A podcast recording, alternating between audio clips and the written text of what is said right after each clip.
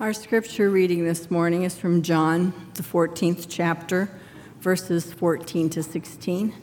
I invite you to either uh, read along in your Bibles or on the uh, bottom of your bulletin and read with me out loud. I am the good shepherd, and I know my sheep, and am known by my own.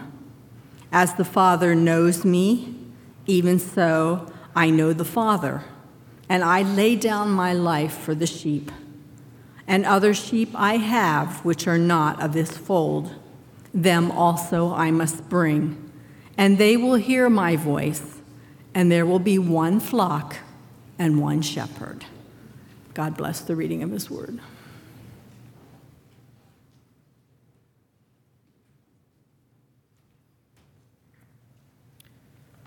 Was wondering if Lucas is around, within earshot.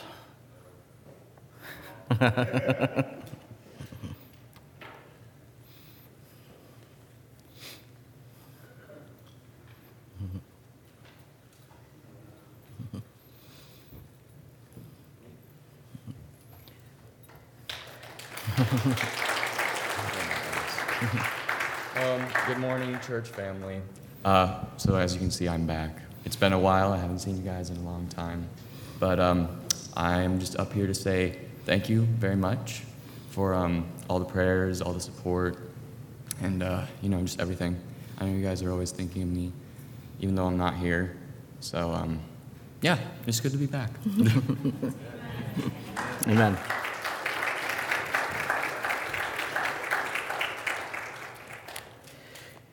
You know, we do care a lot about our young people.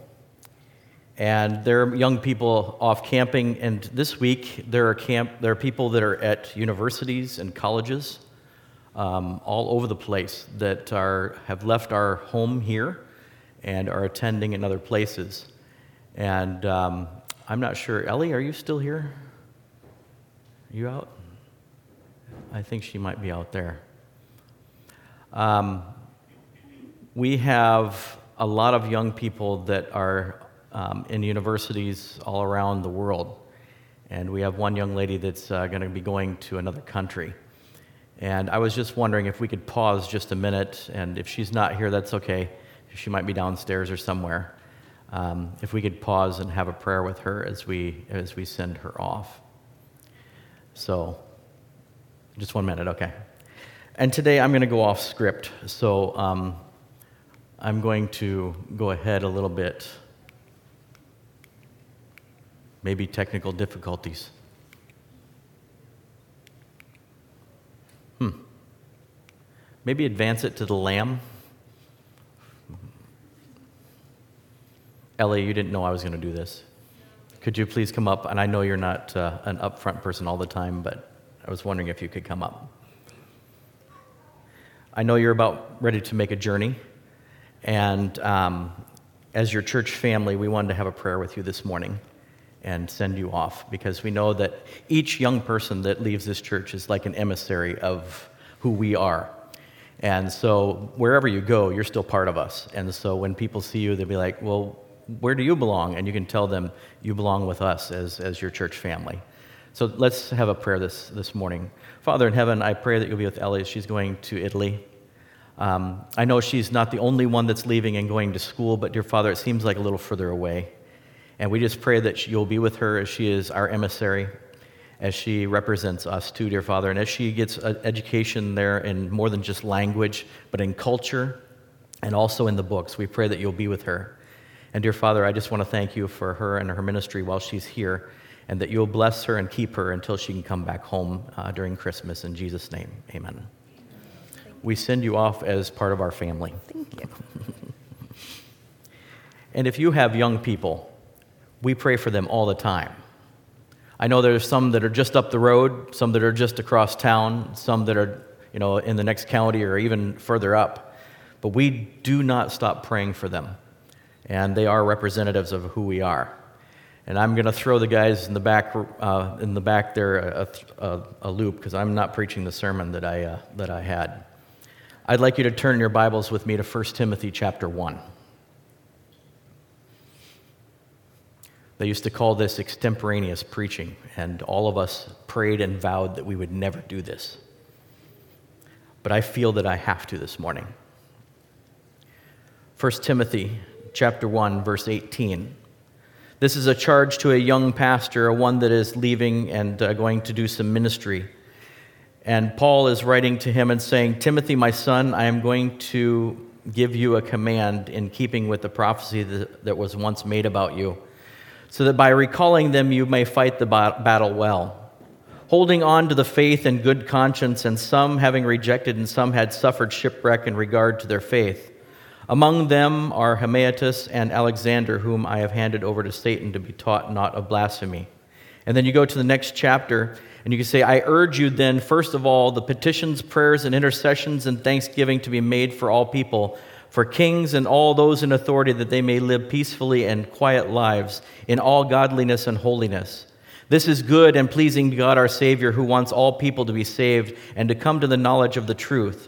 For there is one God and one mediator between God and mankind, the man Jesus Christ, who gave himself as a ransom for all people. This has been witnessed to in proper time. For the purpose that I am appointed to herald as an apostle, I am telling the truth. I am not lying, and a true and faithful teacher of the Gentiles. Therefore, I want the men of everywhere to pray, lifting up holy hands without anger or disputing. I also want the women to dress modestly and decently and propriety, adorning themselves not with elaborate hairstyles or gold or pearls or extensive clothes, expensive clothes, but in good deeds appropriate for women to profess to God their worship. A woman should learn in quietness and full submission, and we can go there later because we've already discussed that a little bit. It means that uh, they are in submission to God. I do not permit a woman to teach or to assume authority over a man. She must be quiet.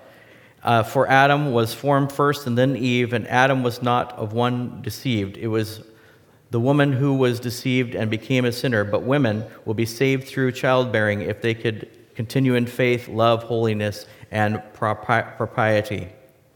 You see, this was not done in a vacuum. This whole thing was not done in a vacuum. It was done in a church where they thought, they thought that everyone was more important than God Himself. And as I see this and as I read it, we read it through a lens. How many of you got a little bit chafing at the end there? I did. It was like, wait a minute. But the context is everything. The context is everything in the Bible because we have some assumptions. We have some assumptions nowadays that say, listen, it's political, is it not, what they just said? It's not political. Because in the church that was going on during that time, there was a place that they worship idols very near. And most of the people that had to do with that facility were women. So you can't look at this and say, this is a, a message for every single woman out there everywhere. We can't. It's impossible. But it is something that has to be looked at and reckoned with, and we're going to do that in the next couple weeks. We're going to have a committee that meets together and talks about something like this, talking about the leadership of our church. It's important to realize that when the Bible is talking, it's not talking in a vacuum. Did you realize that property exchanged itself through women in the Bible? How many of you knew that?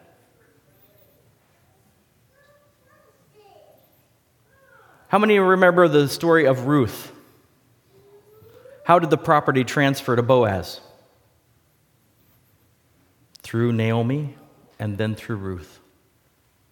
You see, the problem is we come with these lenses nowadays and we look and we say that, oh, it's just the way that I think it is. It's not at all. In fact, the Bible is not political. It's not political at all, it is spiritual. And when the Bible talks about spirituality, it is talking about listening to what he has to say. And when Timothy is being exalted here, he's saying, I am sending you out as a young person to do the ministry that you're going to do. And I want you to teach these things. And by the way, this is only chapter 2. You need to read verse 3, 4, chapter 3 and 4, and all the way to the end of Timothy, and then 2 Timothy, if you're going to understand the ministry that Timothy did. You can't just take this little bit and go, oh, this is terrible. It talks about don't be anger filled or dispute with one another. It talks about that before it talks about some of these other things. And submission is something that is very, very ooh, touchy subject in the world we live in right now.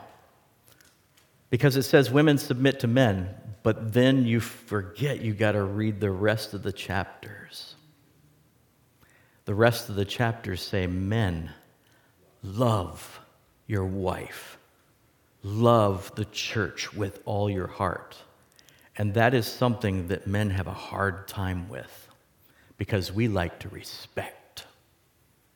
For instance, if I had a man come up here, I'm not going to do it this morning because I'll get beat up. If I would have a man come up here and I would haul off and I would just pow as hard as I could, what would happen? He'd hit me back or never show up again.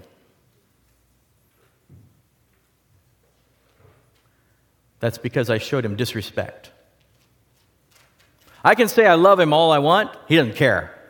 But when I disrespect him, that's a problem.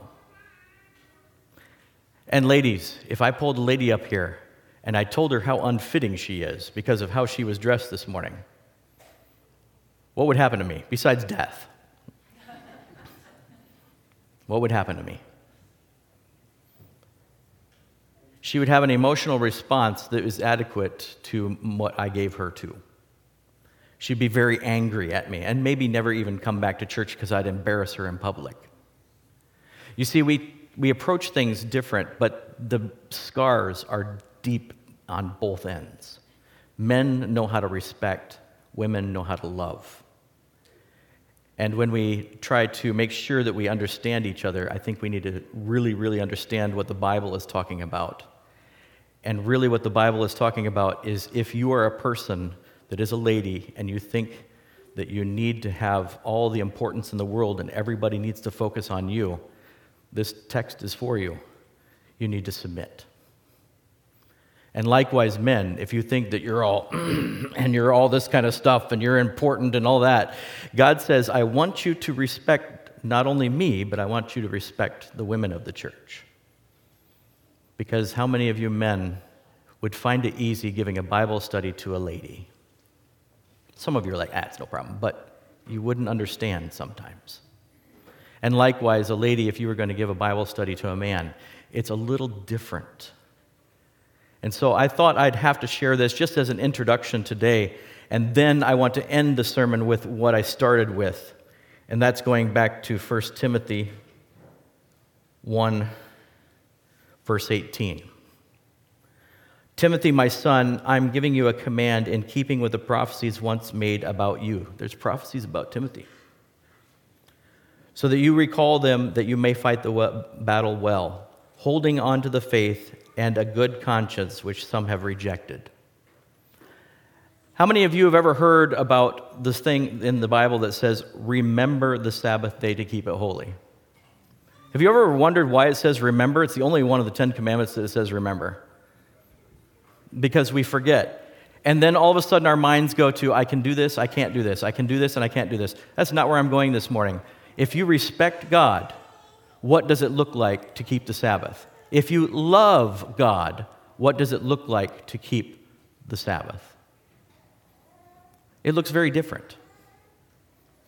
For men, if I respect God, there's certain things that I can't do on that day because that would not be a sign of respect to God. Ladies, there are certain things on Sabbath that if you really love God, that you really can't do. You say, no, that's not going to happen. I love God so much, that's not going to happen. And yet, we are in this family together as men and women, children, and we all look at things just a little bit different. And as we look at those things a little bit different, I am reminded what Timothy was given by Paul. It was a charge. I want you to not forget the things that you have been taught. All of them are valid. If you look at their 28 fundamental beliefs, all of those beliefs are valid. They're based in God. But as we send you off, we want you to remember some things that are very particular. And I just covered a few of them. But it says, don't forget where you came from. Don't forget where you came from because it is based and your roots are deep. How many of you have ever watched a plant start to grow? What happens first? little sprout, and it goes down, and then a little leaf comes up, and that sprout that goes down, does it say just one sprout? No, it goes out like this. And it gets in and it st- starts to find all the nutrients. And then it goes even deeper and it finds even more nutrients. And then plant gets bigger and the roots go deeper. That's kind of how we are as Christians, that we put down this little root into the, into the fabric of who we were and how we came up in the church. And then we start branching out and we start analyzing how other people's lives are in the church. Take a little bit from here, a little bit from here, nutrients from here, a little bit nutrients from here. That's why it says it takes a village to raise a child. And as they grow, as the children grow, they put on the leaves of their own, and after a while, uh, they can support themselves by making their own energy. And so, as we send children out, I don't want to send them out with the thing that says, Your church family loves you, but we're all fighting. I want them to know that we're having a discussion. We love each other. But you know what? We're sending you out with the hopes and dreams of who we are. We've already sent a number of young people out to the universities in the last two weeks. I don't know how many of you have been downtown, but I was downtown, uh, I think it was last Sabbath, and I was like, woo, man, they're back because the streets are packed.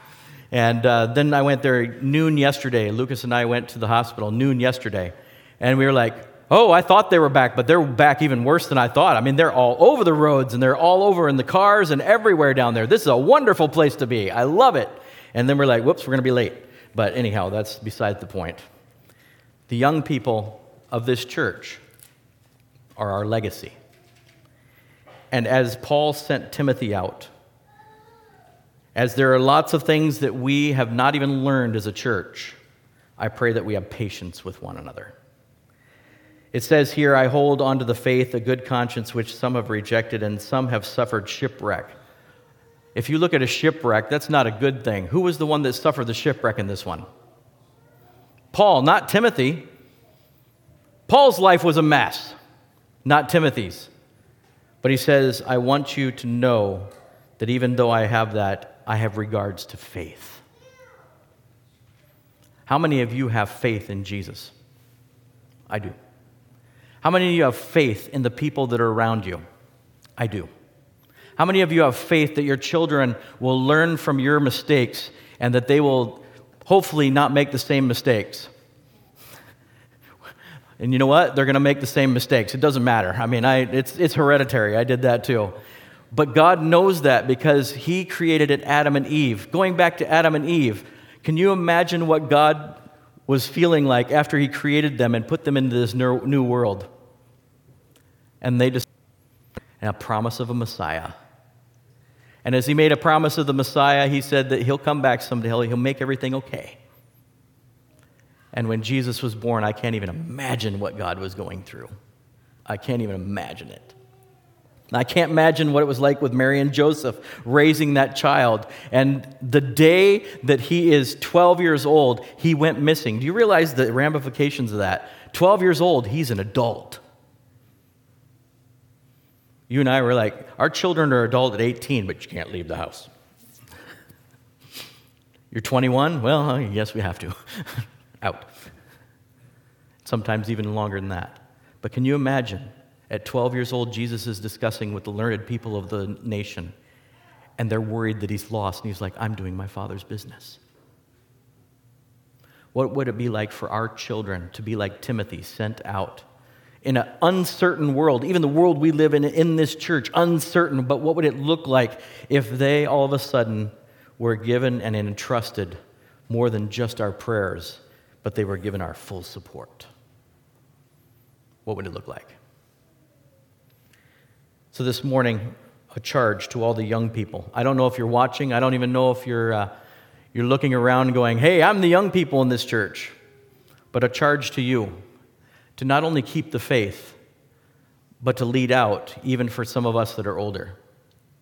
Because as us being older, we've been through shipwrecks and all kinds of crazy things, and we have expectations of you. And then you look at the story of Timothy and you realize the wonderful things that he did. This afternoon or this week, I encourage you, look at the things that Timothy did with just a simple charge of one mentor and realize that God is still involved in everything we do. So today I was going to talk about promises, I was going to talk about covenants and all that kind of stuff, but I just thought I'd stick with the promise.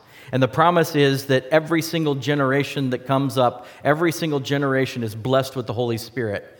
And as blessed with the Holy Spirit, you know our imperfections as a church, but we are your family, and we encourage you as you do ministry in this church and somewhere else where you go that we are behind you praying like never before.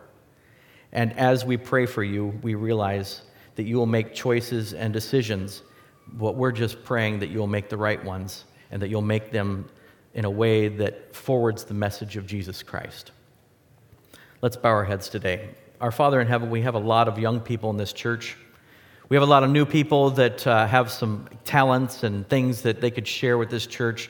Dear Father, we have a whole university that is teeming with young people around here. We pray, dear Father, that you'll just be with us as a church family as we figure some things out, as we uh, try and kind of make sure some wounds are, are healed, and as things are going on, we pray that you'll just help us along the way. And dear Father, I just want to celebrate the young of our church, the youth. And dear Father, the potential that they have, I just want to pray that you'll pour an extra measure of the Holy Spirit upon them today. In Jesus' name, amen. In closing, we do have a meeting that needs to happen. I know that um, Adam is going to be gone for a couple of weeks, but um, those of you who are asked to be on the special committee that talks about the leadership of the church, if we could think about meeting in the next two to three weeks um, on a Thursday, if possible, if you would just email me, and I'll get a list from Anita and make sure that we uh, gather together and uh, start discussing things so we can move forward. Thank you very much. Have a wonderful Sabbath.